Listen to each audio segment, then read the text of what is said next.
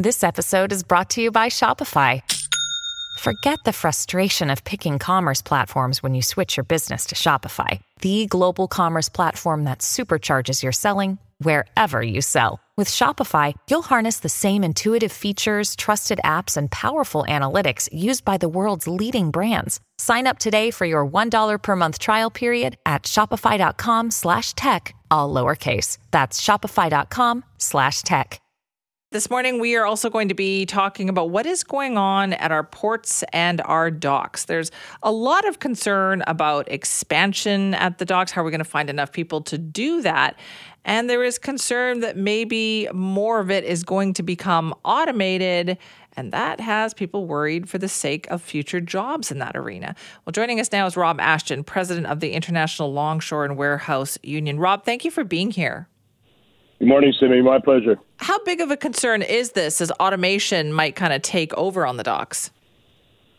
It's a it's a very massive concern for our union, uh, especially when uh, it's a government organization such as the Port of Vancouver, a, a quasi government organization, saying that they want to build uh, uh, a new site so that some company, which they don't have uh, yet, can come in and have the final say on the level of automation in the terminal.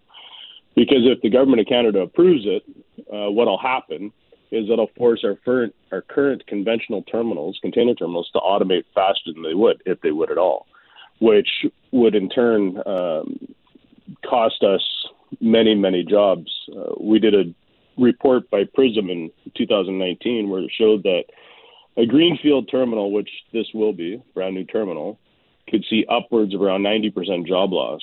And then if our current terminals will have to automate to keep to keep pace with that, we could look at upwards of around 50% job loss, according to the Prism report. Huh. Okay. So if the Port of Vancouver is saying they're going to let the companies that use the terminal decide, I mean, do they do that with anything else? Like, why do the companies get the say on this? So uh, I, I, I couldn't honestly tell you. But everything that the port have been telling us is that it'll create 1,400 on site jobs. And we said, okay, well, show us where those 1,400 on site jobs are. And we've been asking for a few years now, and they've never come back to, to tell us where these jobs will. Because at the end of the day, company X, whoever runs the terminal, will have the final say on the automation levels.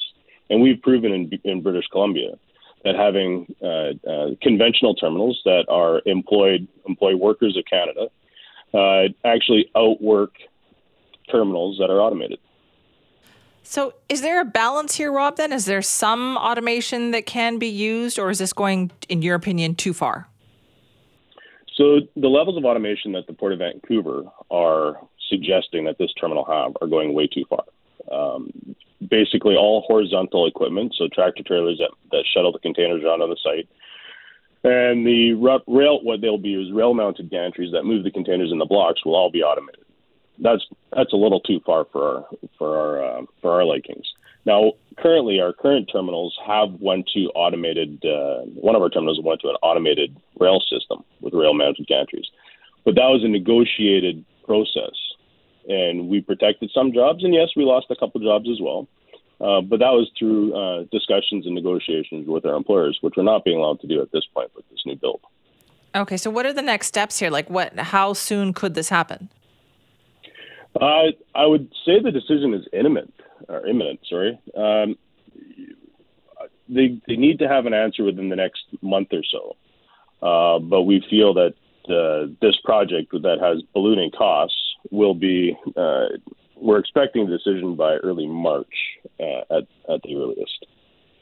Now, when just sorry, just add on with, with an automated terminal, um, it come one of the greatest risks that comes with that, besides job loss, and job loss is huge, is also the risk of cyber terrorism.